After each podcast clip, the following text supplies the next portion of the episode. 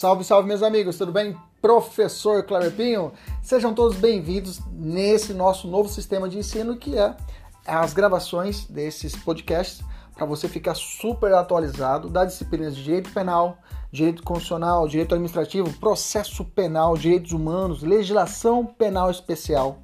Tudo atualizado e focado para o seu concurso público e exame de ordem e, além disso, gratuita. São aulas completas.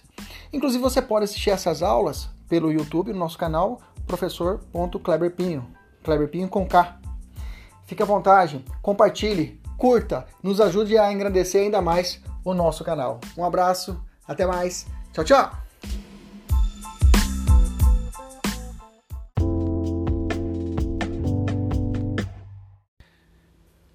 Salve, salve, salve, salve, meus amigos. Professor Cleber Pinho. Hoje vamos trabalhar direitos humanos, tá? Uma matéria aí chave que vem sendo cobrado aí. Exame de ordem, nem se fala. Concurso público aí, defensoria, nem se fala. É, é, Ministério Público. Para polícias, hoje, direitos humanos está vindo muito forte nas provas de concurso, para o aluno entender essa proteção internacional, essa proteção externa. E é necessária essa proteção. Bacana? Então a aula, hoje é aula. A gente vai fazer, vamos ter uma aula normal e depois a gente vai fazer alguns exercícios. Alguns alunos da mentoria já assistiram essa aula, estão fazendo uma revisão e alguns estão fazendo essa aula pela primeira vez. Então vem comigo, vamos lá. Primeiro de tudo, eu tenho que te dar uma, uma estrutura histórica a respeito do sistema interamericano. Mas entenda, qual é a diferença, professor, dos direitos humanos para os direitos fundamentais? Eu gosto de dar sempre essa introdução para o aluno entender, para ele se situar. Eu faço sempre esse, esse seguinte exemplo. Imaginamos a seguinte hipótese. Dentro da sua casa, ou um cidadão dentro da sua casa, ele fala assim, eu pergunto assim, cidadão, você que é o pai, você que é o provedor da sua família, pergunto, a educação dos seus filhos, cabe a quem? Ele fala assim, cabe a mim e a minha esposa. Perfeito. Como você educa, educa seus filhos? Da melhor forma possível, beleza? Tranquilo. Aí eu pergunto, você bate no seu filho? Eu falo, bato. Inclusive eu algemo ele aos finais de semana, amarro ele na beira da cadeira para poder ficar amarradinho, não poder sair no final de semana, ele não, sa não atormentar ninguém. De vez em quando ele leva umas 10 chibatadas, opa, peraí, não pode. Mas como assim? Ele vai dizer, dentro da minha casa, quem manda sou eu. Perfeito, mas existe um controle externo das ações que são realizadas dentro da sua casa. Existe um sistema de proteção à, à criança, o ECA, as convenções internacionais que fala, opa, você não pode tudo dentro da sua casa. Entendemos isso? Existem limites fora da sua casa, que mesmo você dizendo, eu mando na minha casa, eu mando dentro da minha casa, mas existe limites que são controlados fora da sua casa. Entendeu esse sentido? Agora deixa eu transportar você para antes da ou ali antes dos indícios ali na década de é, é, década de 40 já começando ali o indícios da, da, nossa Segunda Guerra Mundial, em 1940, ali antes um pouquinho, com a ascensão do, do, do, do Partido Nazista lá no, na Alemanha. Até então, até esse momento, antes da Segunda Guerra Mundial, era os, os estados eram como esse pai. Cada país existia a sua soberania absoluta. Era como esse pai. O Estado falava: aqui no meu país eu faço o que eu quero, do jeito que eu quero e da forma que eu quero. E ninguém tem que meter o dedo aqui dentro. E realmente era assim. Até o final da segunda, até antes da, da, do final da Segunda Guerra Mundial, até os anos de 45, era assim. Cada país tinha uma liberdade extrema, absoluta dentro do seu, do seu, do seu território. Bacana? Com o advento da Segunda Guerra Mundial, pós Segunda Guerra Mundial, foi foi desvelada aquela situação dos campos de concentração, daquela, daquela da situação do, do, do da, da, perseguição ao povo judeu, aquelas situações do, do, do, da, da, morte em massa do povo judeu através dos campos de concentração, das câmaras de gás. Foi um choque, foi um tapa na cara da sociedade mundial que falou o seguinte: não dá. Não dá para deixar esse pai fazer o que quiser dentro da sua casa. Precisa ter uma estrutura internacional de proteção. Então, como o pai dentro da casa, ele não pode fazer tudo, porque existe uma proteção externa dele a ele das suas ações, que é o ECA, é a Constituição Federal, que protege aquela criança, no âmbito de um país, existe também o sistema de controle internacional.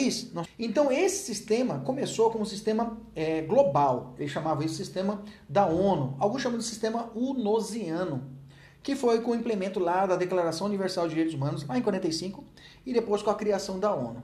Bacana, entendemos? E aí espalhou para o mundo todo outros sistemas regionais para determinadas locais do mundo. É o que defende das Américas, é o que nos interessa, que nós vamos estudar. Tem hoje um sistema africano, tem um sistema europeu muito bem desenvolvido, tem um sistema é, é, é, africano não tão desenvolvido, mas existe. Então, existem os sistemas no âmbito internacional. O que nos interessa é entender como se dá o sistema interamericano de direitos humanos. Bacana, tranquilo, vamos devagarzinho. Hoje não tem pressa, viu, gente? Hoje vamos até, até acabar, vamos até meia-noite, uma hora da manhã, né? Vamos gravar nessa aula agora, são 20, 21 horas, né? Horário aqui no Mato Grosso. Nós vamos embora, vamos terminar essa aula aqui quando acabar. Bacana? Não tem pressa, não. Você já almoçou, já jantou, já chegou o serviço, fica só tranquilo. Aconchegue na poltrona aí. O pessoal da mentoria dá um print na tela também, joga lá no Instagram, né? Faz um Gary Gary com o professor Kreber pra gente poder também, né? Pagar o leite das crianças, dá uma força para nós aí. Bacana? Deixa eu te dar então uma, um histórico a respeito desse sistema interamericano. Pessoal da mentoria, vamos para o material. Vamos lá. Em 1948, o Sistema Interamericano de Proteção de Direitos Humanos surgiu. Então surgiu em 48. Ah, a pessoa tem que decorar a data. Gente, não é, não é que não seja importante, mas é bom você ter esse raciocínio. Porque logo, logo, daqui a um tempinho, os alunos da OAB vão estar fazendo uma prova de defensoria, como tem os alunos que já estão fazendo da defensoria pública. Tem, é bom você saber o caminho, né? Mas para esse momento não precisa, mas é bom saber os momentos históricos. Bacana? Com a proclamação da Carta da OEA, né? OEA, que é a chamada Carta de Bogotá, que foi aprovada com a nona Conferência Internacional, é, em, em, ocasião que foi também foi é, é, celebrada a Declaração Americana de Direitos e Deveres do Homem, tá? Declaração Americana. Nós temos uma Declaração Americana de Direitos e Deveres do Homem, tá? Só que ela, ela não tem força como a nossa Convenção Interamericana, que é o Pacto São José da Costa Rica. Então, normalmente nas provas você encontra o pacto e não a declaração. Mas existe uma declaração, né? Ó, declaração, declaração, estou declarando, gente, nós temos que ter uma política internacional, gente, tem que proteger o ser humano. Já a convenção, já ali tem a hipótese onde há, ocorre a vinculação dos países àquela declaração, àquela, àquela convenção. Aí se torna lege referenda, ou seja, se torna uma lege, é, uma norma exigível. Bacana? Vamos continuar nesse raciocínio. Então, a OEA, né, que é esse órgão central do Sistema Interamericano de Direitos Humanos, e abrange atualmente, a OEA, ela é o gênero, onde ela abrange o, os países da América e do Caribe, tá? Com exceção da Guiana Francesa. A Guiana Francesa que está aqui na nossa, aqui em cima, né, pertinho aqui de, do, do Macapá, do, do, aqui na pontinha do, do, do nosso país, pertinho ali de divisão com o Brasil, a Guiana Francesa faz parte do sistema europeu, né? Porque ali a Guiana Francesa, ela é colônia, digamos assim, colônia não, né? Ela é uma extensão lá da, da França, né? Que ela é dominada ali pelo governo francês. Então ela responde pelo sistema inter, é, é, europeu e não o nosso interamericano. Bacana? Em 1960 foi criada a Comissão de Direitos Humanos. Aqui tem uma pegadinha clássica, tá? A Comissão Interamericana, depois, ela passou dentro do sistema interamericano. Você tem que lembrar que a Comissão Interamericana, ela é veinha, ela já existia. Quando criou a Convenção Americana de Direitos Humanos, quando veio o Pacto São José da Costa Rica, a comissão já existia. Tá? A Comissão Interamericana de Direitos Humanos, ela já existia.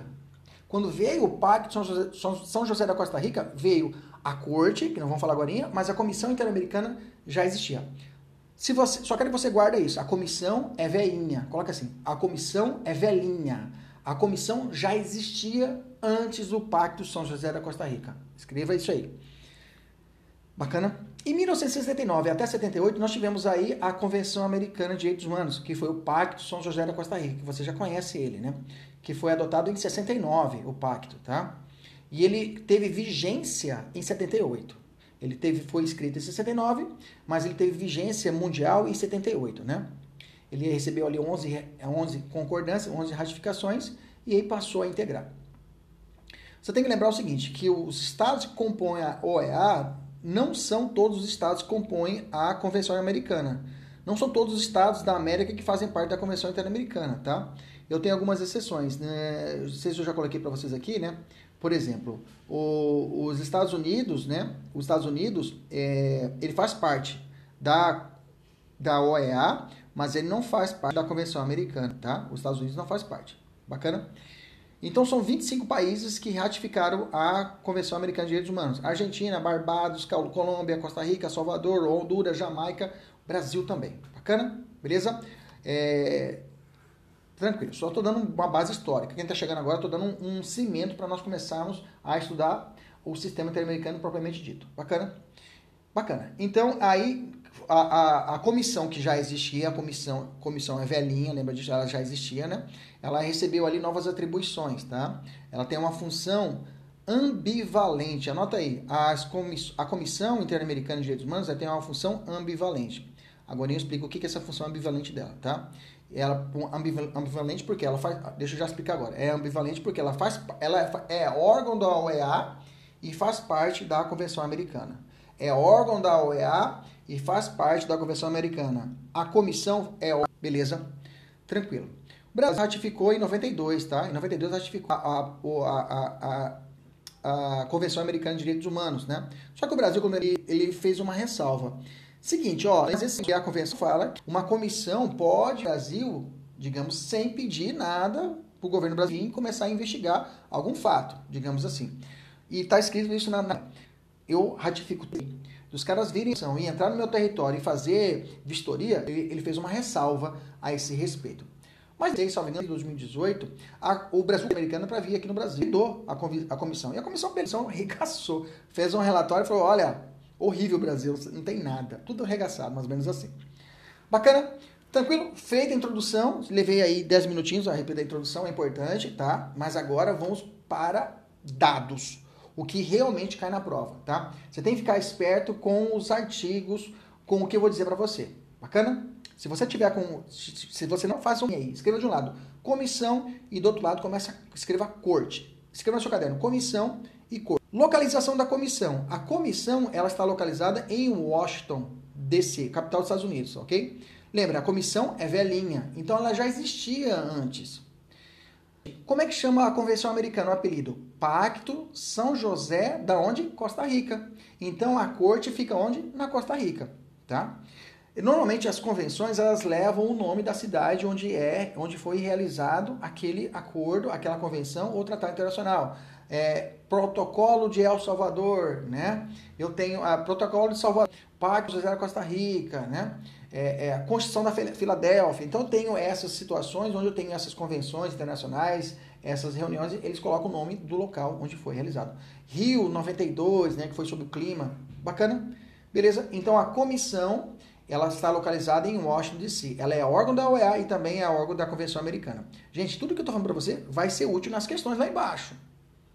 Vai, ah, professor, isso é bobeira. Tá, beleza. Uma questão você reprova, você tá ligado, né? uma questão você reprova. E pergunta para o aluno que reprova. Normalmente ele reprova por um, todo mundo que perde. Um colega seu que é pescador. Ele, se você perguntar para ele o maior peixe dele, ele vai sempre dizer que quando ele perdeu o peixe, o peixe era grandão. Nunca ele perdeu o peixe pequenininho. Traduzindo, quando alguém reprova num exame, quando alguém reprova no concurso, ele vai dizer para você que reprovou por um ponto, por dois pontos, porque sempre o peixe é grandão, né? Nunca ele vai, ah, reprovei por 10 pontos. Ah, eu fiz só 10 pontos numa prova de 80, né? Ninguém fala isso, alguém fala que não, reprovei por um ponto, reprovei por um décimo, né? Sempre o peixe ali é grande, né? Bacana? Então, uma questão te, te, te joga, faz você voltar do zero de novo. Então, total atenção aqui. Vamos lá. Órgão, tá? O órgão da comissão, ela tem uma característica, é verdade, o órgão da comissão tem uma característica executiva, tá? E a corte, a corte, vai anotando, tem uma característica jurisdicional. Opa, jurisdicional é de jurisdição, ou seja, de lei, de julgar, de condenar ou absolver. Bacana? Já a comissão tem uma função mais administrativa, né? Bacana? Quais as funções da comissão? A comissão, como eu disse para vocês, ela. Ah, deixa eu ah, fazer um detalhe. A corte, lembra que eu disse, a corte interamericana, ela tem uma, um, ela é um órgão jurisdição, ele, tem uma, ele é considerado um tribunal supranacional. Tá aí. Tribunal supra, fora daquele país. Cuidado, tá? Cuidado. Alguns professores, já vi alguns professores desavisados, alguns colegas desavisados, falam assim que é, a, a Corte Interamericana seria a quarta instância no Brasil. Você vinha do juiz de base, perdia a ação, ia para o Tribunal de Justiça, depois ia para o STJ, depois ia para o STF. Aí depois a próxima instância seria a Corte Interamericana de Direitos Humanos. Negativo, tá? A própria corte já disse que ela não é figura, não figura uma quarta instância, tá? Não se pode figurar uma quarta instância, porque o sistema interamericano ele é subsidiário, tá? Ele fica quietinho ali, ele fica inerte, não, não me, não me enche, deixa eu quieto aqui. Resolva aí na sua casa. Ah, não deu certo? Ah, então vem para cá. Aí vou, vamos conversar. É mais ou menos assim. Ele, na situação de cada país, ele fica longe, fica dele. Ele é subsidiário. Eu vou falar, resolve aí, gente. Resolve no seu país aí. Tenta resolver. Não mexe comigo, não. Aí, se realmente não tem jeito, não deu certo, não conseguiu fazer, aí provoca-se a comissão e a comissão vai provocar a corte. Bacana. Quais as funções da comissão? Qual é a função da Comissão Interamericana de Direitos Humanos? Né? A comissão, como eu disse, é uma questão mais política do que jurídica. Né? Ela promove a defesa dos direitos humanos, o exercício do seu mandato, tem as seguintes funções e atribuições que está lá no artigo 41 da Convenção Interamericana. Não precisa ficar muito preocupado com isso, tá? Por enquanto. Já a corte tem duas funções muito bem claras. Uma função jurisdicional, aliás, é, que aí seria uma função, deixa eu traduzir, uma função consultiva, melhor dizendo, e uma função contenciosa. A contenciosa, contenciosa até fala, é julgar, tá? É resolver, é condenar ou absolver. A consultiva é quando algum Estado, do Brasil, está com, tá com uma dúvida. É, Corte Interamericana de Direitos Humanos, esclareça para mim. Para que, que serve esse artigo aqui da convenção? Eu não estou conseguindo entender. Aí a corte, olha, Brasil, burrinho, eu vou explicar para você.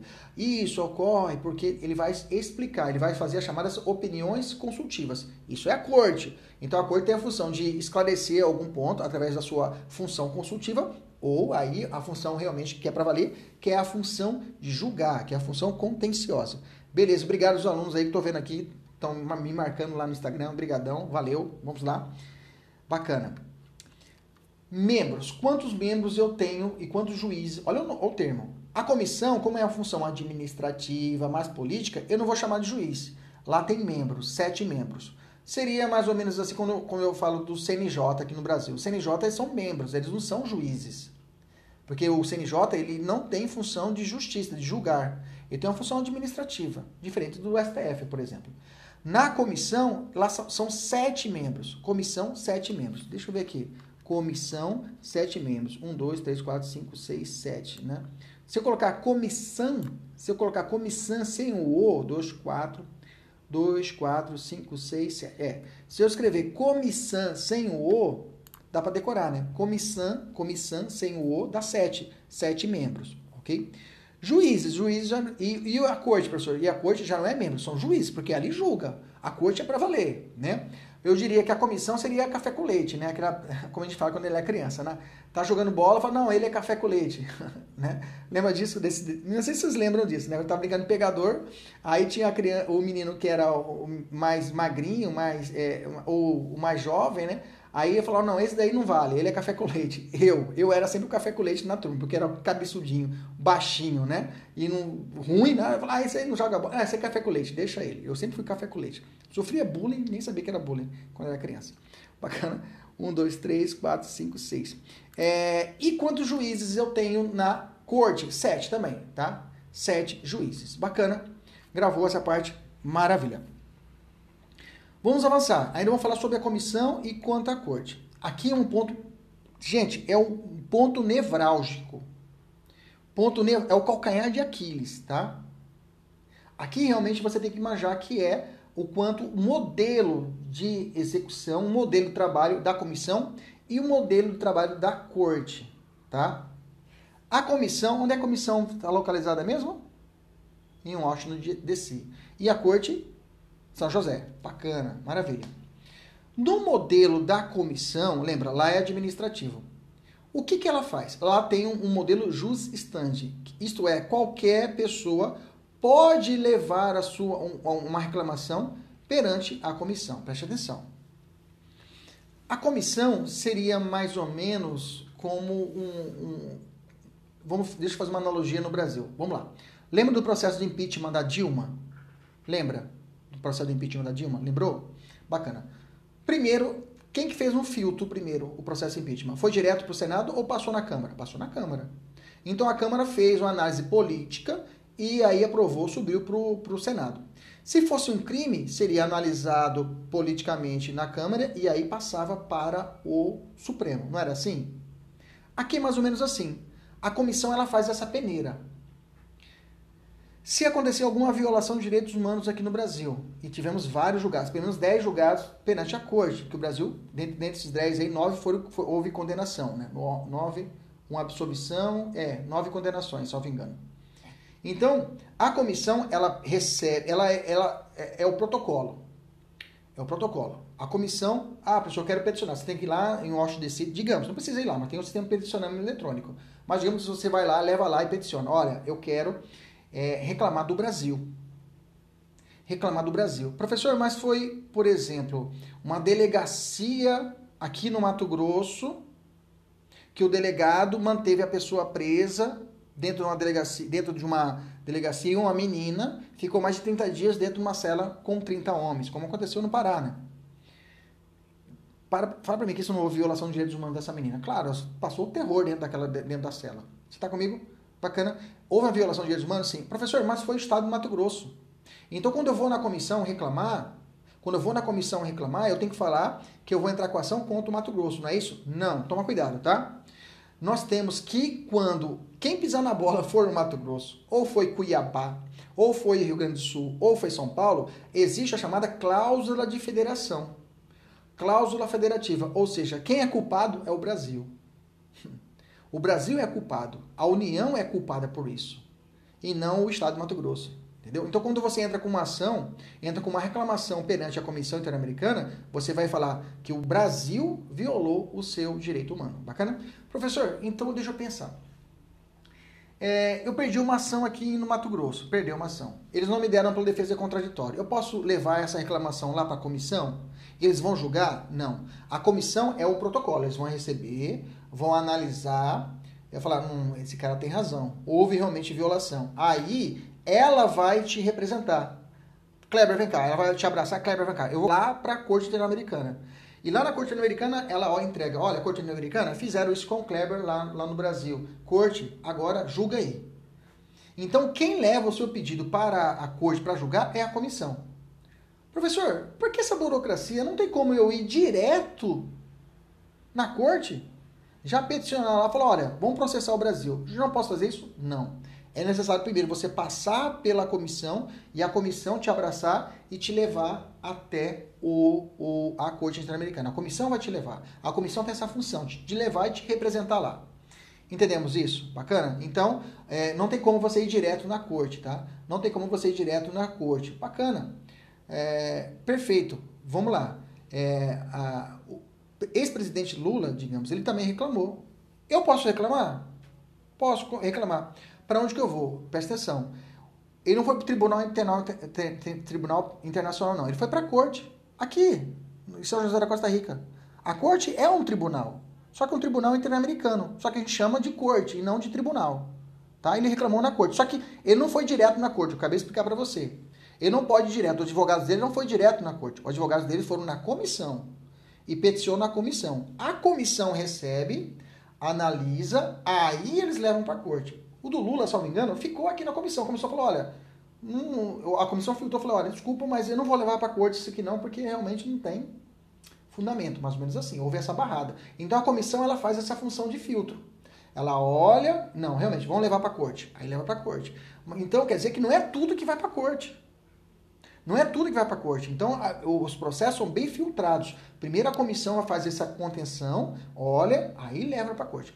Então, o que acontece? Qualquer pessoa pode reclamar perante a comissão? Pode. E a comissão pode. É a segunda pergunta. Qualquer pessoa pode reclamar direto na corte? Não. Na corte que tem a função de julgar? Não. Primeiro você tem que passar pela comissão e a comissão pega na sua mão, presta atenção. Eles pegaram na mão do Lula, né? Isso se assim fosse, mas não aconteceu isso, e pegava na mão do Lula e levava ele para a corte. Entendeu? Mas não foi o caso, tá? Do Lula, eles falaram, antes de levar, falaram, peraí, Lula. A comissão falou, não, não ó, seu caso não dá, tá? Seu caso não houve violação. Eles, eles freiam você. Bacana. Entendemos isso? Bacana. Então, é uma petição individual. Você pode, um particular, ou pode ser o Brasil também, direto, reclamar na comissão, tá? Na comissão. E aí fazemos. Bacana. Quem que pode reclamar? Qualquer pessoa, para a comissão, qualquer pessoa ou grupo de pessoas, entidade não governamental, legalmente reconhecida em um ou mais estados da organização, né? Da, federa da organização da federação, melhor dizendo, né? Então, eu tenho que quando um país adere, o, o país aderiu, a, a, ele entrou, quando o Brasil entrou no sistema interamericano, ele assumiu uma cláusula obrigatória de adesão. Esse sistema de petição que eu te expliquei é o Brasil, o Brasil assumiu. Falou, olha, quando ele assinou, falou, não, eu concordo. Quando ele concordou, esse tema de petição, de levar e provocar a comissão, assumiu, tá? Tem outro modelo que é possível, a chamada comunicação. É quando um Estado vai puxar o Estado. Também eu vou levar na comissão. Quando o Brasil está puxando a orelha, isso aqui não cai muito na prova, né? O que cai na prova mais é o sistema de petição individual, né? Que é mais, é mais fático, né? E essa outra hipótese é de país para país, que é também pode a comissão. Brasil chama a atenção da Argentina e leva para a comissão. Comissão, ó, a Argentina pisou na bola. Aí eles vão analisar, se for o caso, leva para a corte, beleza? Na corte, agora vamos falar da corte. Digamos que é, é, é, a comissão falou, joia, realmente houve violação, vamos, vamos levar para julgamento, vamos levar para a corte.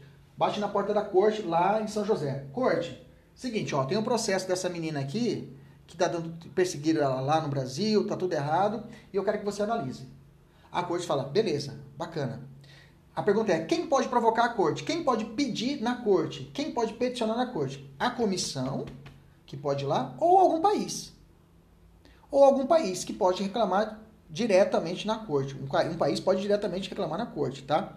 Então, quem pode reclamar na corte? Ou é um país, um estado parte, ou a comissão. Vão te perguntar: é, a pessoa ficou presa injustamente mais de 30 anos, quer entrar com uma ação contra o Brasil no sistema interamericano de direitos humanos, aonde ele tem que procurar esse sujeito, o advogado ou o defensor público, e vai buscar quem, aonde ele vai peticionar, qual vai ser o endereçamento? Ao excelentíssimo, para quem for peticionar? Para a comissão. A comissão. Não erra essa. Da comissão, eles vão analisar, vão investigar. Se eles falarem, beleza, tá tudo errado, tem que realmente ser investigado, aí eles remetem para a corte. Isso você não pode errar. Isso você não pode errar. Isso você não pode errar. Você, como advogado, você, como defensor, você que faz parte de uma, uma ONG, você não pode ir diretamente na corte pedir a condenação. Primeiro você tem que passar na comissão. A comissão vai analisar, vai sentar com você, aí eles vão decidir. Não, realmente tem que ir para a corte. A comissão pode tentar resolver, pode fazer uma recomendação, pode tentar resolver aqui. E ela vai tentar fazer de todas as formas pacíficas. Todas as formas que não precisa levar para a justiça, que é a corte. A comissão vai tentar fazer, não, vamos fazer um acordo aí. Ela vai fazer todos os meios para fazer um acordo. Brasil, indeniza aqui o sujeito aqui. Não vamos levar para a corte lá, vamos segurar essa onda. A comissão vai fazer isso. Ela faz essa função de meio campo. Por isso que eu falei que ela é uma função mais política. Bacana. Quanto a esse ponto, alguma dúvida? Pessoal do, do YouTube, dá um joinha, me fala se está tudo ok. Até agora. Esse ponto que eu, que eu ressaltei agora é essencial você não esquecer, tá? Sempre primeiro você vai na comissão, nunca você vai direto na corte. Uma coisa interessante é que lá no sistema europeu, sistema deles local, lá na Europa, que tem um sistema regional deles, lá você pode ir direto na corte, né? Lá você pode ir direto na corte. Aqui no Brasil não tem isso, tá? Aqui no Brasil você tem que ir primeiro na comissão e depois na corte. Maravilha, então vamos lá. Então, é, falamos bem a respeito da, da comissão e da corte, né? Na comissão, tá? É, aliás, já na corte, quando o processo já está rodando, tá? Possíveis vítimas que já está no processo, não está na comissão, já está no processo lá na corte. O pau já está cantando, ok? Lá, as vítimas que estão sendo representadas pela comissão podem pleitear o que alguma medida provisória, tá? Isso. Decorou já, a galera já decorou. Primeiro passa na comissão para depois levar na corte. Fechou. Fechou. Fechou. Chegou na comissão, chegou na corte. Imagina você, advogado, você defensor público, defendendo a sua, o seu cliente. Chegou na comissão, eles aprovaram. Kleber, você é defensor? Você é advogado? Sim, então vamos junto, vamos lá. Vamos lá para a corte. Você vai para a corte. Você fala, porra, tô aqui na corte. Meu processo chegou aqui na corte interamericana. Aí você vê alguma situação, cara, eles vão sumir com a prova aqui no Brasil. Eu vou pedir para a corte, corte, corte, já na corte, corte, já, ó, comissão, ah, fala para a corte, eles vão sumir com a prova. Faz alguma coisa. Então eu posso pedir para eles poderem fazer alguma medida certa, alguma medida para poder segurar essa ação, tá? Bacana? Maravilha. Como eu disse para vocês, quando chega na comissão, que é o primeiro filtro, a comissão ela pode criar alguma. É, digamos, num processo comum, vamos sair um pouquinho do âmbito internacional e vamos aqui para o âmbito local, aqui no Brasil. Você pode pedir tutela antecipada, não é isso? Você pode, o processo vai começar, você fala, ó, oh, eu quero uma liminar. Você pode pedir uma liminar? Pode. A pergunta é, você pode pedir uma liminar já na comissão? E lá na corte, é possível também uma liminar? É possível, tá? Na comissão, eles chamam não de liminar, eles chamam de medidas cautelares. Isso você tem que decorar, tá? Medidas cautelares. Então, é, é medidas cautelares é para a comissão, tá? Medidas cautelares é para a comissão. Na corte, eu não chamo medidas cautelares o pedido liminar, eu chamo de medidas provisórias, né? Provisórias, né? E aí não tem o, o OR do provisórias, provisório, não tem OR, então você lembra de OR, você lembra de corte, né? No provisor, or, o OR, você lembra de corte. Não tem nada a ver, né, professor? Mas tá, eu tô tentando ajudar você a orar. Quando você fala medida provisória, provisória, provisória, só letra provisória. provisória, P, R, O, V, deixa eu olhar, I, S, O, R. Esse O, R, lembra o O, o R, sobe ele e coloca o C e o T e o E. Fica de corte. O O, R, o O, R, você lembra de corte, para você decorar. Então, quando fala provisória, você lembra de corte, tá? E medidas cautelares, você lembra de comissão. Beleza? Tranquilo? Professor, eu entendi. Professor, estou estudando para ser advogado. Estou estudando para ser defensor público. Estou, eu quero peticionar, eu quero aprender a peticionar. O que, que eu preciso colocar? Quais são os requisitos para que a comissão, que é o primeiro filtro, receba meu pedido? Qual que é o que, que precisa provar? O que, que eu preciso para poder levar? Um, já estou até pensando aqui uma causa que eu acho que dá para levar lá. O que, que eu preciso fazer? Vamos lá. O artigo 46 da Convenção Americana te dá um checklist. Ela fala o seguinte, ó, para que você venha procurar a comissão, tem que ter alguns requisitos. Primeiro, que haja sido interposto e esgotados os recursos na jurisdição interna, de acordo com os princípios internacionais geralmente reconhecidos. Então, o que ele quer dizer? A sua ação tem que, ter, tem, tem, tem que ter finalizado. Onde é que finaliza um processo no Brasil? STF. STF. Então, para a, a comissão, para você vir aqui na comissão, aqui em Washington, D.C., para começar, para começar para começar, é, cautelar a comissão. Isso mesmo, cautelar a comissão. vai por eliminação. Provisórias, órgão, e o que sobrou é medida cautelar. Volta para cá. Vamos para peticionamento. Então, o primeiro requisito é que é, os recursos tenham encerrado. Tenha encerrado lá no STF. Então, primeiro requisito. Ah, professor, meu processo ainda está aqui no Tribunal de Justiça do Mato Grosso. Mas tem violação de direitos humanos. Eu estou lendo aqui, está violando direitos humanos, ampla defesa e contraditório. Primeiro requisito que fala é ter esgotado. Então você teria que esperar. Bacana? Vem o segundo requisito, que seja apresentada dentro do prazo de seis meses a partir. É, boa, boa, boa. Corte é provisório, sara rápido. Boa, boa, boa, boa, boa, boa. Rosana até criou aqui, a Rosana Riveiros, né? Ela deu aqui um bizu aqui. Não sei se é dela, de autoria própria, ou se ela viu em algum outro lugar. Já gostei, vou anotar aqui. Corte é provisório. Sara logo. Muito bom. Por isso eu não digo a vocês. Ontem eu falei aqui na aula, falo para todo mundo que eu aprendo com os meus alunos, né? Os meus alunos realmente eles me ensinam muito, mas como eu disse, graças a Deus tem que ter essa humildade. Tem professor que não tem, né? Que não gosta disso, não gosta de ser o cara, saber tudo. Eu não. Eu sou muito tranquilo quanto a isso. Porque eu sei que eu aprendo muito mais, sendo humilde, saber que às vezes dizer que eu não sei tudo, estou aberto a aprender. Obrigado, Rosana. Já coloquei no meu material aqui, já vou colocar até no meu Instagram amanhã. Cort, a cor, corte é o corte, o corte é provisório e Sara logo. Muito bem, acabou, não erro mais, não se mistura mais essa medida provisória com medida cautelar na corte ou comissão. Vamos continuar aqui. Então, o primeiro requisito, esgotar os recursos. Segundo requisito, apresentar dentro de seis meses a partir da data em que, presumido ou que, em que o presumido prejudicado em seus direitos tenha sido notificado da decisão definitiva. Ou seja, tem que esperar o processo terminar e aí, a partir da decisão final do STF, eu tenho um período de seis meses para entrar com o pedido. Professor, Às vezes o processo aqui no, aqui no Brasil pode durar 30 anos. Pode durar 30 anos. Como é que eu vou fazer? Esperar 30 anos para poder entrar com um pedido lá na corte interamericana? Já morreu a, pessoa que, precisa. E nesse caso, para esses dois requisitos que eu falei para você, esgotar os recursos e esperar, e, não esperar passar o prazo de seis meses após a data da decisão definitiva, a própria Convenção Americana é te dar uma exceção.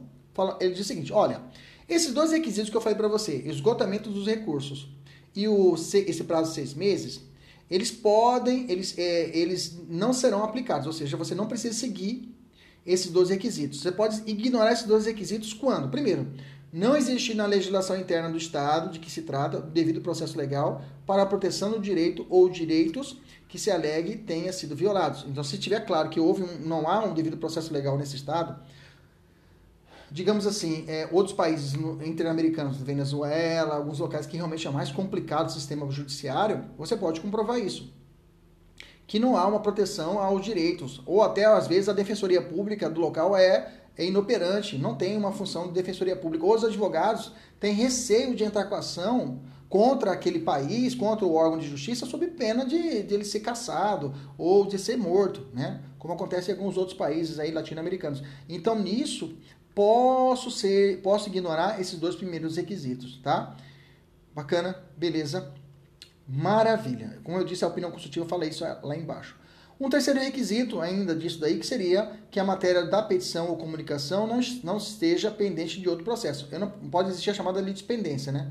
Se já existe um processo tratando sobre isso lá na Corte Americana ou na comissão, na comissão primeiro, né? Eu não posso fazer um pedido do que uma, de um pedido que já existe.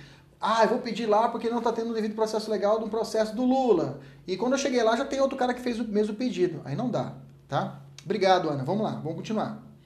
Eu quero, é isso que eu falo, eu quero que vocês sejam top, entendeu? Vocês serão os tops daqui a um tempinho. Como eu tenho orgulho, às vezes, de sentar e assistir uma aula de um aluno meu, aluno meu, né? Nossa, eu fico até arrepio quando eu vejo um aluno ou ele despontando, aparecendo na, na, mídia, se despontando com um ótimo advogado. Graças a Deus eu tenho essa sorte. Deus sempre me abençoou de sempre me aproximar de pessoas boas, né? E essas pessoas às vezes captar, às vezes a nossa energia e aí a gente poder ajudar um pouquinho essa pessoa aí a crescer. Nossa, não tem preço, né? É ajudar a ver vocês daqui a um tempo logo profissionais, é, é, concursados ou advogados bem-sucedidos. Nossa, me dá uma alegria é, tamanha no coração que não tem outro caminho, tá? É a nossa, é a nossa Por isso que eu brigo tanto com vocês, viu? Por isso que eu pego no pé de vocês. Faça meta, faça meta. Aí algumas alunas, às vezes nem me atende mais, né?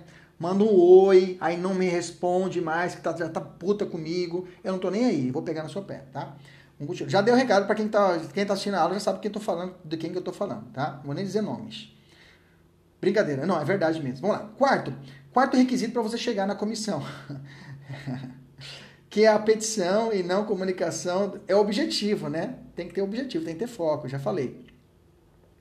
Bacana, beleza? Fechamos essa primeira parte. Vamos fazer a questão? Vamos fazer uma questão nessa primeira parte? Vamos descer? Desce aí, desce comigo aí, vai. É, vai na primeira questão da, da sequência lá, vai lá. Desce lá. Primeira questão FGV 2019, desce lá, desce lá, desce lá. Depois a gente vai voltar e vai falar sobre a, a, a alguns dispositivos, tá? Que eu, que eu sinto necessários nesse sistema interamericano. Desce, chega, vem, foca para cá, foca na aula, vamos lá. Desce aí, vai na, naquela questão, começa assim. Do sistema interamericano de direitos humanos, existe hoje três sistemas regionais. Africano, né? Africano, deixa eu só puxar aqui. Hoje, três sistemas regionais: africano, interamericano e europeu. Alguns falam que também o sistema, algum tem um sistema também é, é, é cara, como é que chama? Oriental, não, como é que chama? Arábico, né? Tem um sistema arábico, tem mais um outro sistema. Ah, tá bom, beleza. Existem semelhanças e diferenças entre esses sistemas. Assinar a alternativa, assinar a opção que corretamente é, é, corretamente expressa uma grande diferença entre o sistema interamericano e o sistema europeu. Vamos lá? Vamos ver se a gente consegue matar essa questão? Vamos lá. Letra A. O sistema europeu foi instituído a partir da Convenção para a Proteção dos Direitos do Homem e das Liberdades Fundamentais de 1950. E, professor, eu estudei essa parte, mas vamos continuar. E já está em pleno funcionamento. Já o sistema interamericano foi instituído pela Convenção Americana sobre Direitos Humanos de 98 e ainda não está em pleno funcionamento. Errado, né, gente? Já falei que teve, tivemos 10 julgados, o sistema interamericano está em pleno funcionamento. Essa questão foi idiota. Essa alternativa aqui é idiota mesmo, tá? Só quem mesmo não assistiu essa aula que realmente vai errar uma questão desse tipo. É só o cara que não estudou. É só o cara que não estudou. Então a letra A está fora. Letra B. O sistema interamericano conta com uma comissão interamericana de direitos humanos, mas não possui uma corte, um tribunal. Fora. Acabamos de ler, acabamos de estudar que existe uma comissão e uma corte. Letra B está fora. Veja, questão idiota. É quem não leu, é quem não estudou. É questão que às vezes eu, eu chamo questão pula-pula, né? O examinado olha essa questão, ah, vou pular essa questão. Porque o cara não leu, era só ler, entender. Assistir essa aula aqui, o cara marca e acerta. Letra C. O sistema europeu é baseado em um conselho de ministros e admite denúncias de violações de direitos humanos que sejam feitas pelos Estados partes da convenção, mas não admite petições individuais. Aqui está errado, o sistema europeu admite. É uma diferença. Da nossa Corte Interamericana tem que ter a comissão para chegar na corte, ou algum Estado parte que pode ir na corte, mas eu sozinho não posso ir na corte, tem que ter a comissão que vai levar meu pedido lá para a corte. Sistema europeu, eu posso fazer isso, eu posso ir direto lá. Então tá errado a letra C. Alternativa correta é a letra D. É o que sobrou. O sistema interamericano possui uma comissão e uma conhecer de assuntos relacionados ao cumprimento dos compromissos assumidos pelos Estados partes na Convenção Americana dos Direitos Humanos. Já o sistema europeu não possui uma comissão com as mesmas funções que a Comissão Interamericana, mas um Tribunal Europeu dos Direitos do Homem que é efetivo e permanente. Pronto. Se você quiser copiar, aconselho, copie esse trechinho da letra D, copie esse trechinho da letra D e coloca lá no seu material lá em cima, tá? Para você lembrar da diferença da corte para a comissão, para, para o Tribunal Europeu. Faça isso, por favor. Vamos avançar? Vamos fazer mais uma questão? Há cerca de três meses, foi verificado que os presos da penitenciária Quebrantar estavam sofrendo diversas formas de maus tratos, incluindo violência, violência física. Você foi contratado por familiares, ou você, defensor público, né, foi nomeado que, é, pelos familiares dos presos, que lhe disseram por ter elementos suficientes para acreditar que qualquer medida judicial no Brasil seria ineficaz no prazo desejado. Por isso, eles o consultam ou a consultaram sobre a possibilidade de submeter a, o caso à Comissão Interamericana de Direitos Humanos. Considerando as regras de funcionamento da, dessa comissão, você deve informá-los de que a Comissão Interamericana de Direitos, Direitos Humanos pode receber a denúncia, letra A, caso sejam feitas petições individualizadas, uma vez que os casos de violação de direitos previstos no Pacto São José da Costa Rica devem ser julgados diretamente pela Corte Interamericana de Justiça. Não é isso. Não é isso. Corte Interamericana de Justiça, não tem nada disso, não. Beleza? Letra B. Caso sejam feitas petições individualizadas, relatando a violação sofrida por cada uma das vítimas e as relacionando aos direitos previstos na Convenção Americana, assim a comissão, poder, a, a, a comissão né, poderá adotar as medidas que julgar necessárias para cessar, a cessação da violência. Hum, essa letra B tá boa. Vamos para a letra C. Caso entenda haver situação de gravidade e urgência, assim, a comissão poderá instaurar de ofício um procedimento do qual solicite que o Estado brasileiro adote medidas cautelares de natureza coletiva para evitar danos irreparáveis aos presos. Opa, professor, tá ficando bom essa conversa, hein? Letra D. Caso entenda haver situação de gravidade e urgência, Assim, a comissão é, deve encaminhar diretamente o caso à Corte Interamericana de Justiça, que poderá ordenar a medida provisória que julgar necessária à cessação da violência. Deve encaminhar diretamente, não, ela faz a análise, né? não é assim bagunçado. Não é assim bagunçado, ele chegou já vai mandar direto para lá. Não, é necessário a análise da comissão, a comissão vai realizar medidas necessárias para ali intentar a sua ação e, se for o caso, realizar a proteção daquele bem, né? Então, para nós aqui, o que no professor essa questão foi difícil? Não, não foi difícil. Olha lá. Let, vamos ver a letra, a letra. A gente ficou na letra C. Letra C. Caso entenda haver, é, é, é, haver situação de gravidade e urgência, assim a Comissão Interamericana poderá instaurar de ofício um procedimento no qual solicita que o Estado brasileiro adote medidas cautelares. Está sendo cautelar? Eu, nós falamos que, nós acabamos de lembrar que o corte é provisório. E medida cautelar que determina o quê? A comissão. Opa! Então a comissão pode fazer isso? Pode. Então segura aí. De natureza coletiva para evitar danos irreparáveis aos presos. Letra C é a mais gostosa, mas vamos para a letra B. Caso sejam feitas petições individuais, não, não nesse momento a feita a petição é coletiva, é junto, é uma só, né?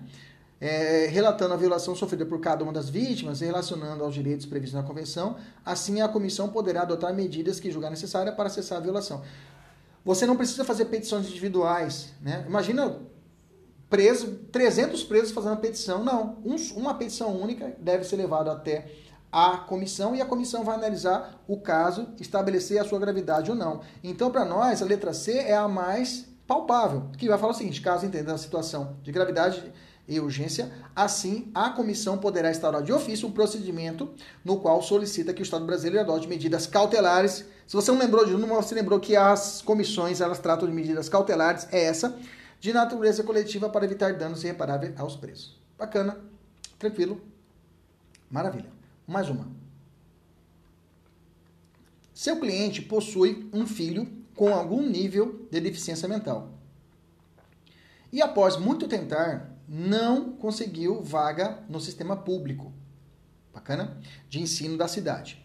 Uma vez que as escolas se diziam não preparadas para lidar com essa situação você já ingressou com a ação judicial competente há mais de dois anos. Mas há uma demora injustificada no julgamento. E o caso ainda se arrasta nos tribunais. Diante desse quadro, você avalia a possibilidade de apresentar uma petição à Convenção Americana. Tendo em vista o que dispõe a Convenção Americana sobre Direitos Humanos e seus respectivos protocolos, assinar a alternativa correta. Letra A Considerando a demora injustificada da decisão na jurisdição interna, você pode peticionar a comissão, pois o direito à educação é um dos casos de direitos sociais previstos no protocolo de São Salvador. Professor, o falou disso. Calma, eu vou te dar um coringa para você. Que uma vez violado, pode ensejar a aplicação da, do sistema de petição individuais. Calma, eu não falei para você tá? Não falei para você ainda, mas eu não falei sobre o sistema de protocolo, é, aliás, do, do, do, protocolo de São Salvador. Bacana? Então, para aqui nessa questão, vamos subir. Sobe, sobe comigo, vamos lá. Para nessa questão, nessa terceira, a gente vai voltar nela, vamos subir. Vamos subir aqui, vamos falar aqui nesse ponto aqui, ó, no material, tá? Vai no material, tá escrito assim, debaixo da CAD, da, da, da, comissão, da Convenção Americana e está escrito Protocolo de São Salvador. Achou o seu material? Acha aí, Protocolo de São Salvador. Está bem em cima. Antes de começar as questões.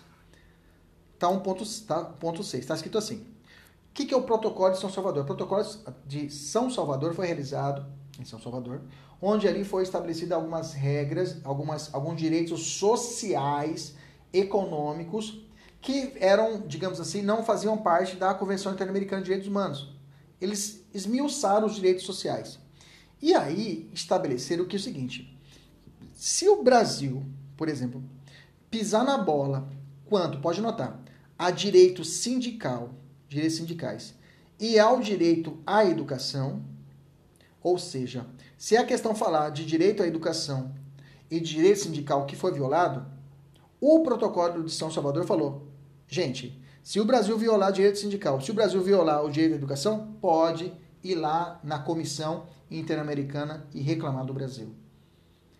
Direitos sociais, falando de direito sindical, não estou falando de direito à vida. Direito à vida é direito de primeira dimensão. Isso está lá na Convenção Americana de Direitos Humanos. Só que lá na Convenção não fala de educação.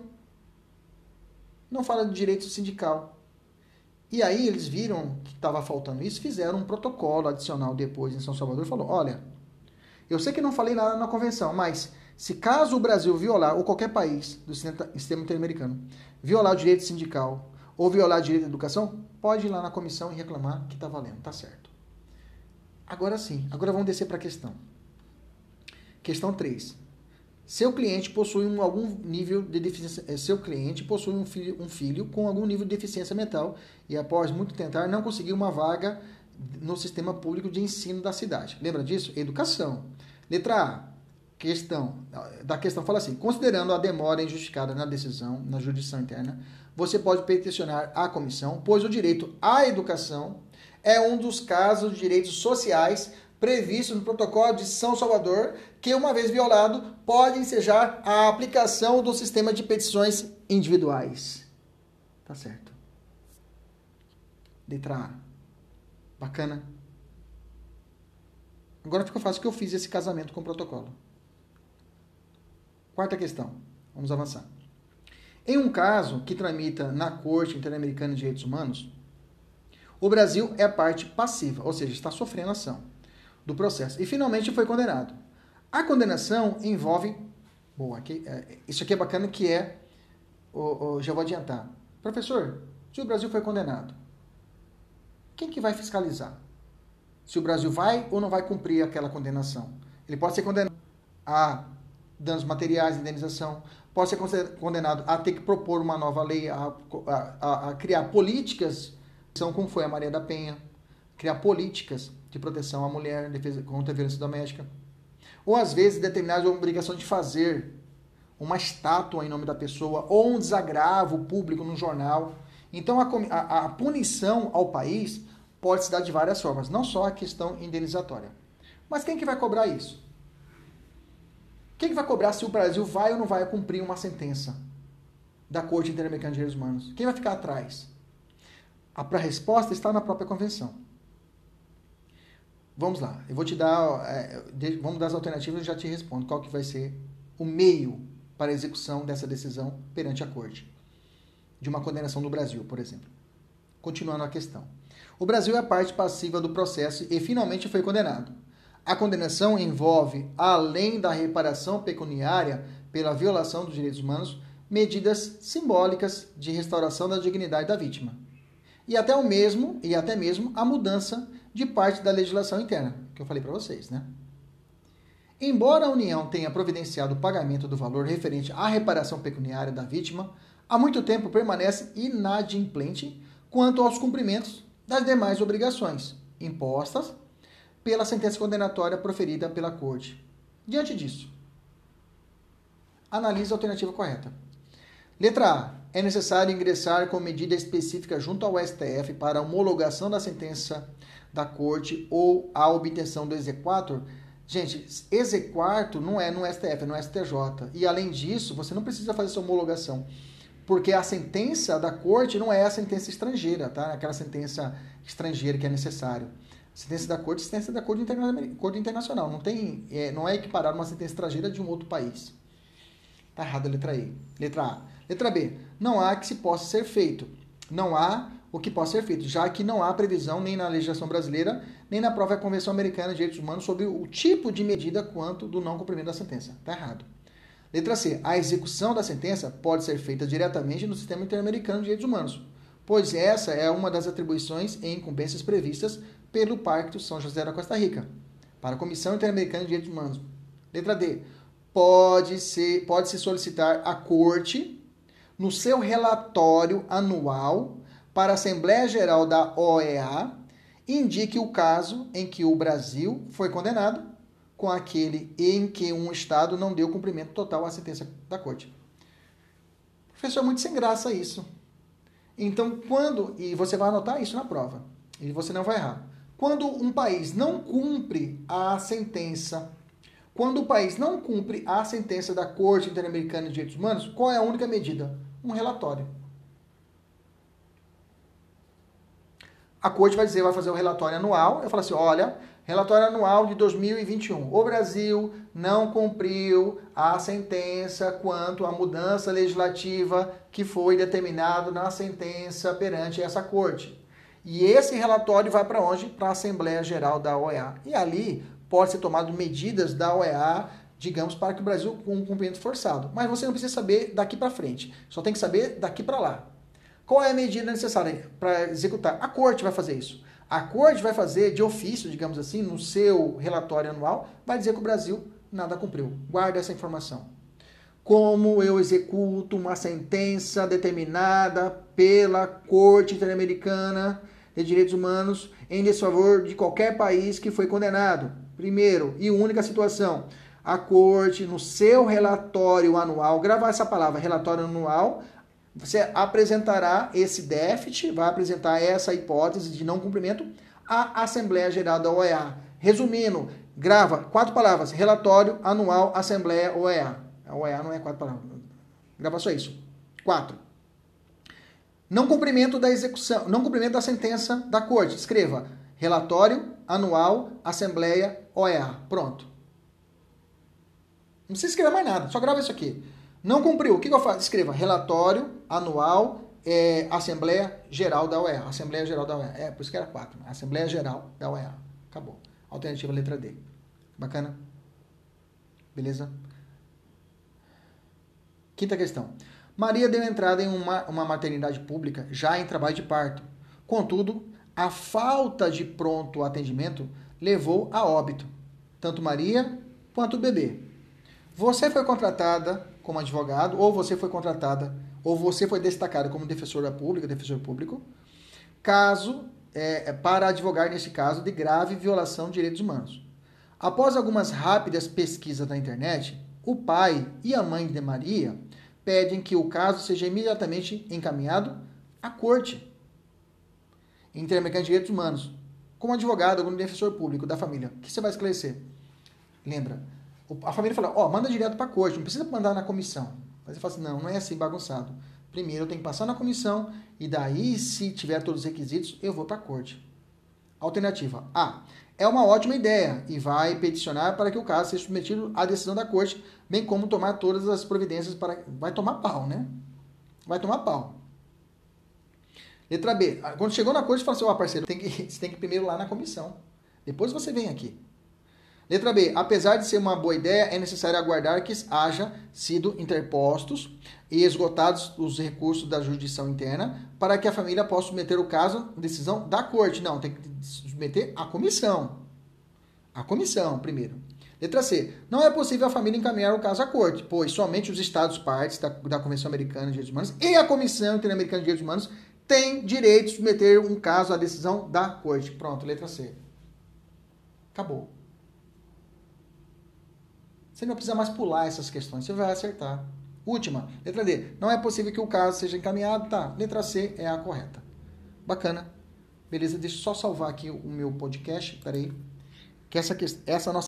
Eu costumo ouvir correndo. Adoro, adoro. Coloco no ouvido e vou correr.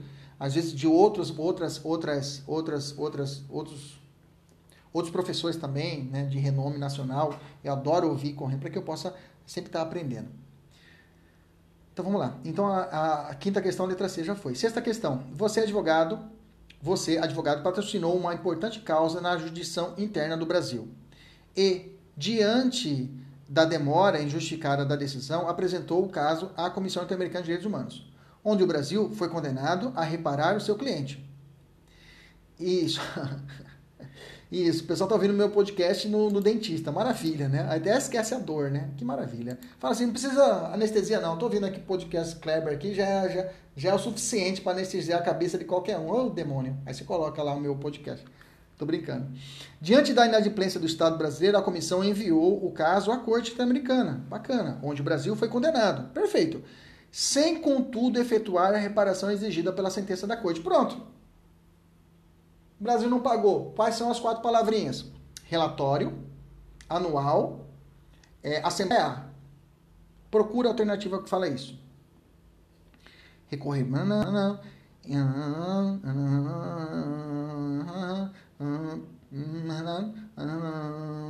Ah, tá. Letra A. Instar a corte para, no, no, ano seguinte, submeter o fato do descobrimento da decisão pelo Estado brasileiro à consideração da Assembleia Geral da Organização dos Estados Americanos, OEA, por meio de relatórios sobre as atividades da corte. Pronto, letra A. 6, letra A. Bacana. Viu? Viu como ficou fácil? Viu como ficou fácil? Ficou fácil demais, gente. Ficou fácil demais. É fácil demais estudar para concurso ou AB. É bom, fácil demais. Você vai sentir até falta. Sétima questão. No caso do Damião Ximenes, perfeito. O primeiro caso que o Brasil foi condenado, né? O Brasil foi condenado a investigar e sancionar os responsáveis pela morte de Damião Ximenes. Ele morreu numa clínica lá no estado do Ceará, né? De internação. É, é, ele tinha problemas mentais, ele lá dentro sofreu tortura, tudinho, e outros mais. A desenvolver um programa de formação de, de, e capacitação para pessoas vinculadas ao atendimento de saúde mental e à reparação pecuniária da família. Damião Ximenes foi morto sob tortura em uma clínica psiquiátrica particular na cidade de Sobral, no Ceará. A condenação recaiu sobre a Federação, União, e não sobre o Estado do Ceará. Perfeito. ou sobre o município Sobral. Perfeito, que é o sistema da federalização, falei para você já. Embora ambos tenham algum tipo de responsabilidade sobre a a, o funcionamento da clínica. Letra A. A res, aliás, ou melhor dizendo, continuação, a responsabilização do governo federal e não do estado ou município. Aconteceu por quê? Letra A. O estado e município não possuem capacidade jurídica? Não. Letra B. O Brasil é um ente federativo e, nesses casos, cabe o governo nacional cumprir todas as disposições da Convenção Americana de Direitos Humanos relacionados com as matérias sobre as quais exerce competência legislativa e judicial. Acabou. Acabou, federal. Letra C. O falecimento da Damião Ximenes aconteceu em uma clínica particular e cabe o SUS, que é federal, a regulamentação e supervisão do. Não, não é por causa disso. É pelo, pelo princípio da federação, pelo princípio federativo. Tá? Letra D. A Corte Americana de Direitos Humanos possui jurisdição internacional. Para que a condenação recaísse sobre um Estado ou município, seria necessário a homologação do tribunal. Ah, tá, tá errado. Nem continuo. Letra B, tá? Letra B, de bucéfalo, né? Pelo sistema da é, cláusula federativa, que chamam isso, tá? Cláusula federativa. Bacana. Vamos para a oitava questão. Oitava questão. Oitava questão faz assim.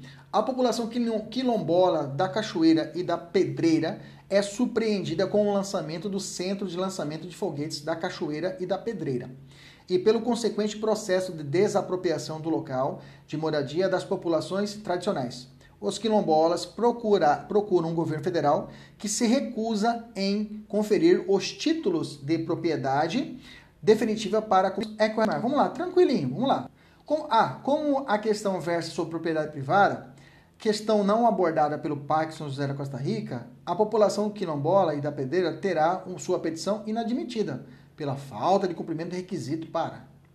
Letra B. Como o caso em tela versa sobre direito do Estado sobre seu território, a soberania do Estado prevalece e a população quilombola, cachoeira, terá sua petição inadmitida. Tá de sacanagem, né?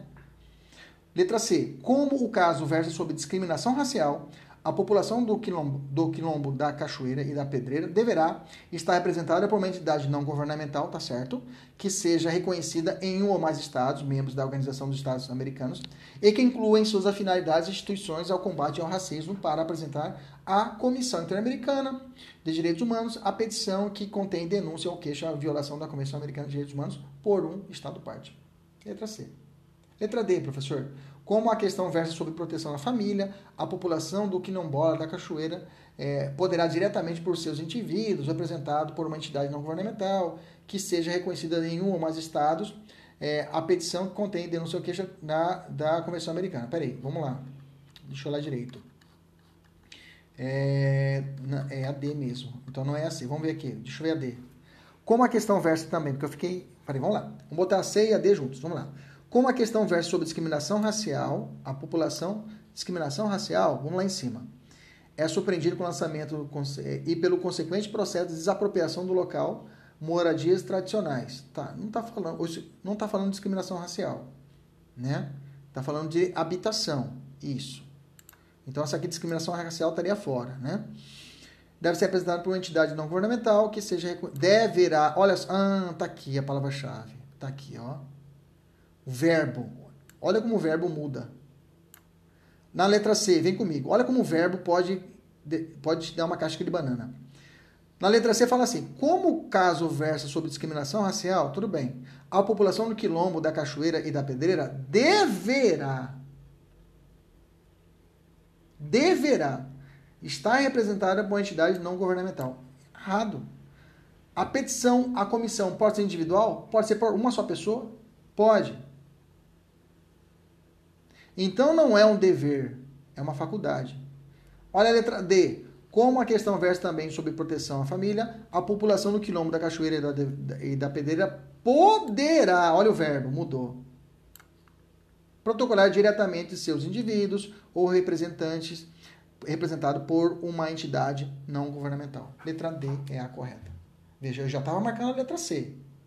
Já estava marcando errado, já me precipitar, já já achei que sabia tudo e já fui indo. Não, tem que ler com calma. Nona questão. A Convenção Americana de Direitos Humanos dispõe que toda pessoa tem direito à vida. Ah, tá. Vamos subir. Sobe o material. Sobe, sobe, sobe, sobe o material. Sobe, sobe, sobe. Sobe, pode subir. Vai lá na, no finalzinho do, dos, do, da, do quadrinho da comissão, lá na. Tá no CADH, artigo 4 direito à vida. Acha aí, lá em cima. É a Convenção Americana de. A convenção é abreviada com KDH. KDH, né? CADH. A convenção. A corte é corte, escreve corte. A comissão é CIDH. São as abreviaturas. Repetindo, a convenção, o documento, é CAD, C-A-D-H. A comissão é CIDH, CIDH. E a corte? É Corte Interamericana, tá? Escreve por extenso, Corte. É Corte IDH. A convenção tem vários artigos, tá? Eu selecionei aqui dois pontos que eu acho importantíssimos, que é o direito à vida e o direito à proteção, à proibição de escravidão e servidão, tá? Dois pontos importantes. E a, a, a prisão do depositário infiel. Três pontos que eu acho essenciais, que são muito cobrados em provas, para nós encerrarmos nossa aula de hoje. E você poder descansar. Jantar, se for o caso, vou comer um cachorro quente aqui em casa, que minha esposa fez, né? Um cachorro quente, né? Tá super, tá cheirosíssimo. Vou pegar um pão francês, colocar um queijo mussarela, colocar o recheio e meter uma batata palha por cima e abrir uma Coca-Cola gerada, comer e xingar, falar: "Puta que que comida gostosa do caramba". E aí fechou, né? Tem que falar, tem que beber e falar, e dá, aí a falada que dá o fechamento da comida, aí ficou massa. Artigo 4 Artigo 4 Aí depois estou desesperado fazendo academia, treinando, correndo para emagrecer, né? Artigo 4 diz assim: direito à vida. Toda pessoa tem direito de que se respeite sua vida. Esse direito deve ser protegido pela lei em geral, desde o momento, cuidado, eu grifei até em, em amarelo, no momento da concepção, tá? Cuidado. A prova vai colocar que é a partir do momento do nascimento com vida. Não. A partir da concepção, a partir de concebeu lá dentro, tá valendo. Então a proteção para a convenção se dá a partir da concepção. Nosso direito civil é a partir do nascimento, né? É natalista. Bacana? Me corrija se eu estiver errado. Então, toma cuidado. Então, a palavra que está no artigo 1 no, no artigo 4 do direito à vida é do momento da concepção, que é a proteção, tá? E continua. Ninguém pode ser privado da vida arbitrariamente. Então, interpretação ao contrário quer dizer que a Convenção Americana não proíbe a pena de morte. Só fala que se for, se for realizada não pode ser é, punido de forma arbitrária. Toma cuidado. Então, a Convenção Americana não proíbe a pena de morte. Ela só fala que não pode ser de forma arbitrária nesse primeiro ponto. E aí continua falando a Convenção no, no artigo 4 no ponto 2. Nos países em que não houverem abolido a pena de morte, esta só poderá ser imposta pelos delitos mais graves, em cumprimento de sentença fiel, de tribunal competente e em conformidade com lei, que estabeleça tal pena promulgada antes de haver o delito. O princípio da anterioridade. Óbvio, né, gente? O cara foi condenado à morte, aliás, foi condenado à pena de reclusão e amanhã vem falando, não, não, agora é a pena de morte. Esse, a, a lei não vai retroagir para prejudicar, nós já sabemos disso. Ponto 3 fala assim: não se pode reestabelecer a pena de morte, isso aqui é importante. Não pode reestabelecer a pena de morte em estados que haja, estados, em estados que haja abolido. No Brasil, Pode existir a pena de morte? Sim, só em um caso. Em caso de guerra declarada por crime militar. Um crime militar durante a guerra, aí pode ser que exista a pena de morte, que é a pena mais grave. Vai ter um processo legal, vai ter a condenação, e a condenação vai ser a morte por fuzilamento em praça pública. Essa é a única hipótese. Digamos que a próxima Constituição retire essa hipótese. Quer dizer que não posso colocar de novo. Por isso, meus amigos, que não é possível, até pelo poder constituinte reformador, criar uma nova hipótese de pena de morte, né? Aí você vê as pessoas falam, tem que ter pena de morte para estuprador. Aí você fica, gente, não dá porque a Constituição proíbe esse retrocesso e além disso, existe a Convenção Americana de Direitos Humanos que já disse, se já foi abolido, não pode voltar. E você dá para a pessoa um fundamento constitucional e um fundamento convencional. Convenção é quando a convenção fala isso. Eu tenho uma convenção, uma, nossa Constituição e tem uma, uma convenção internacional que fala que não pode existir pena de morte se já foi abolida. Bacana? Que mais? Nenhum caso pode haver pena de morte em direitos políticos, não pode haver pena de morte para direitos políticos ou crimes comuns conexos com os direitos políticos. Próximo. Essa aqui cai muito, tá? Não se, não se deve impor pena de morte à pessoa que, no momento da perpetração do, do crime, na época do crime, for menor de 18 anos ou maior de 70. Se for menor de 18 anos ou maior de 70, não pode ter pena de morte na data do fato criminoso.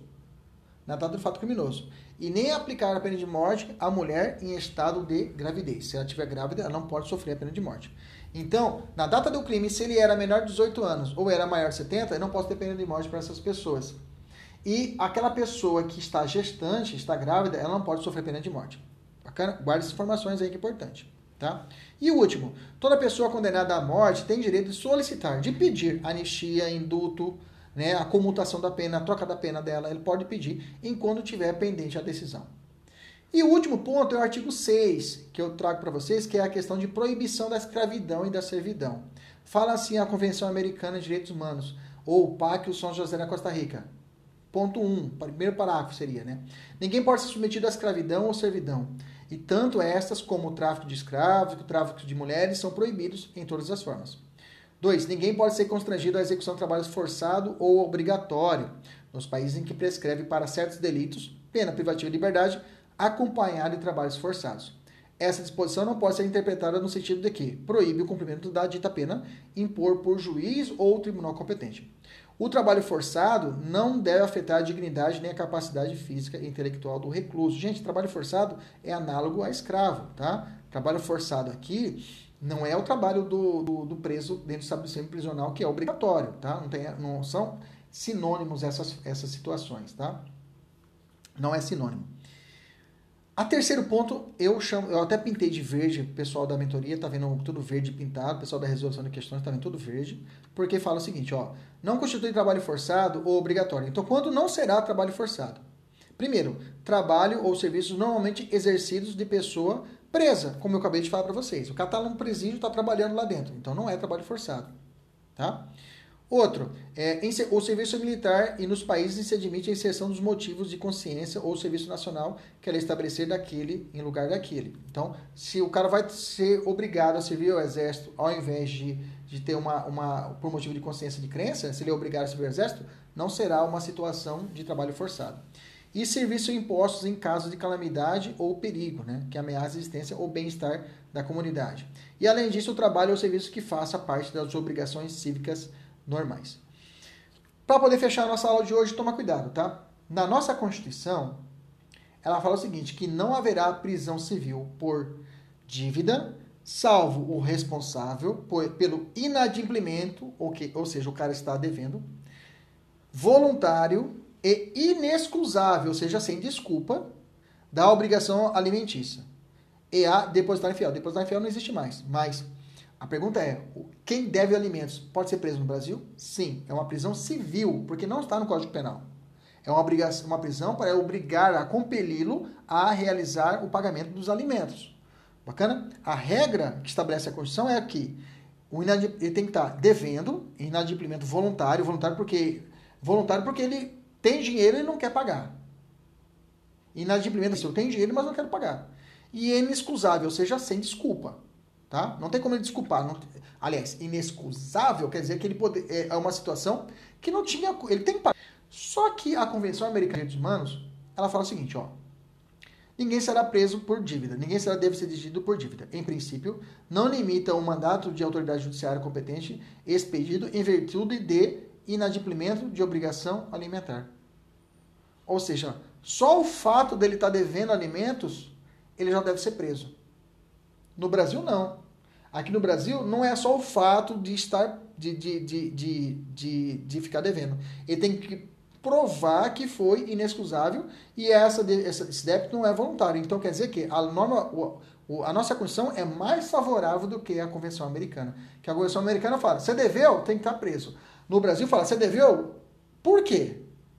O cara tem a chance de dizer o porquê que não está não tá está devendo os alimentos, entendeu? Então, no Brasil, a nossa Constituição é mais favorável do que a Convenção Americana. E nesse caso, professor, qual que eu vou aplicar? A Convenção Americana ou a, o Brasil? O Brasil. Vou aplicar não é mais favorável à pessoa humana. Ele chamou isso de indúbio pro homine.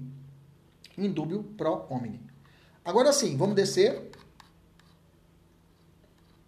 e vamos fechar a aula de hoje. É a questão 9. A Convenção Interamericana de Direitos Humanos dispõe que toda pessoa tem direito à vida, que deve ser protegida por lei, e que ninguém dela poderá ser privado de arbitrariamente. A respeito da pena de morte, o documento afirma que, letra A, é inadmissível a aplicação da pena de morte em qualquer circunstância. Não, não falou isso. A convenção não fala isso. Tá? Tá fora. Letra B. Não se pode aplicar a pena de morte aos delitos políticos, certo? Exceto se forem conexos. Não, mesmo que forem conexos, não pode ser aplicado. Tá fora a letra B. Letra C. A pena de morte não pode ser imposta àquele que, no momento da perpetração do delito, for menor de 18 e nem aplicada à mulher em estado gestacional. Opa! Letra C. Que bonito. Letra D. Não se admite que o Estado promulgue pena de morte, exceto se já tiverem aplicado e, e, e a tenham abolido hipótese em que tal pena poderá ser restabelecida. Não, se eu abolir, não posso restabelecer. Letra C é a alternativa correta.